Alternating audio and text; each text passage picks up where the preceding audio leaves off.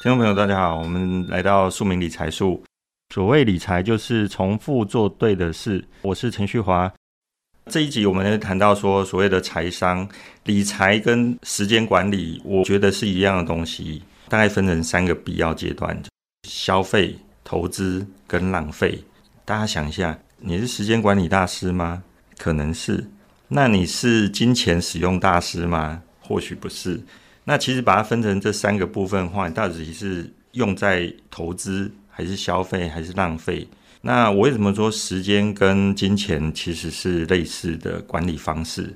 有的人觉得说，哦，我只要睡觉少一点，那我时间就多出来，或许这是一个方式。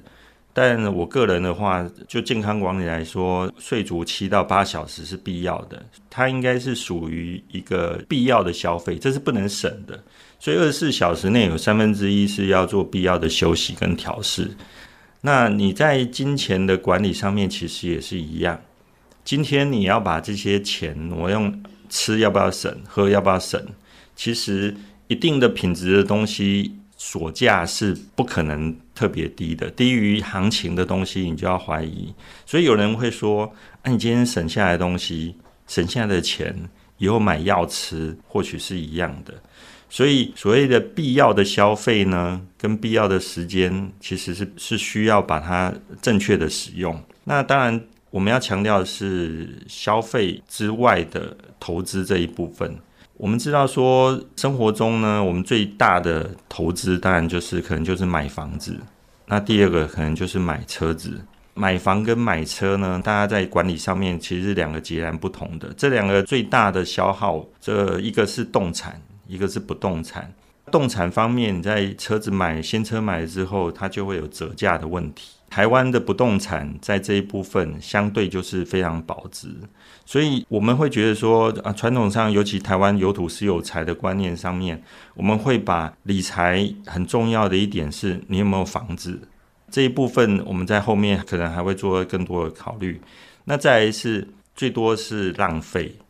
那其实，因为现代社会中，我们谈过，不论是在 Facebook 上面，还在 IG 上面，真的个人都觉得好羡慕。我常看朋友的脸书还是 IG，吃得好，喝得好，过得好，真的很花钱呢。那这一部分到底我们是不是需要过着类似的生活？哦，我们买一台中古车，如果保养的当，可能也可以在出路上面啊，有个四轮代步也就不错了。我们到底有没有必要买到一台三百万以上的豪车呢？我们出去玩，到底用什么的方式？哦，人家出国，那我们不出国，难道台湾就没有类似的景点吗？哦，就是我们在消费上面要可能要做更多的取舍。我们不需要一辈子过清苦的生活，但是我们过一阵子比较清苦的生活，以求得未来。利用这个庶民理财术呢，可以让我们发挥时间为我们赚钱的方式。所以理财之所以重要，在于好像我就觉得出版啊，或许是还有一个不错的行业。假设你做的书会卖，今天是不是有其他工作可以让你在休闲时光、睡觉时光？可以持续让钱为你赚钱，或其他人帮你赚钱，这就是我们要追求的。当然，目前更多人可能是买卖股票、买卖债券这些方式，还是基金啊，都可以，还是现在最流行的 ETF，这些方式都好。一定要把钱做这些类似的规划，让钱可以帮我们做到时间可以换取金钱，而不再是说我们一定要靠一天工作八小时甚至更多来帮我们赚取有限的财富。这才是庶民理财术所要强调的重点。第一个，量入为出，我要维持一定的生活品质。从二十岁、三十岁。开始强化你的财商知识，这是过去学校可能比较少强调的东西。那尤其在现在低利率时代，以目前台湾的通膨率是二点三左右，定存的年利率也才一个 percent 出头而已。以这个差距来说呢，财商变成更为重要。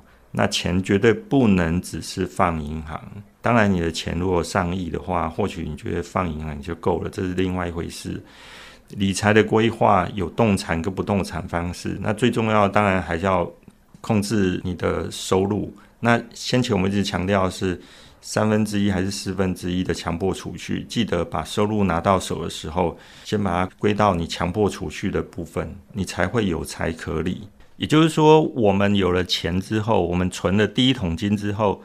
怎么样强化我们的财商？呃，认识现代社会我们可以运用的投资理财的管道，还是作为我们在下回会继续分解。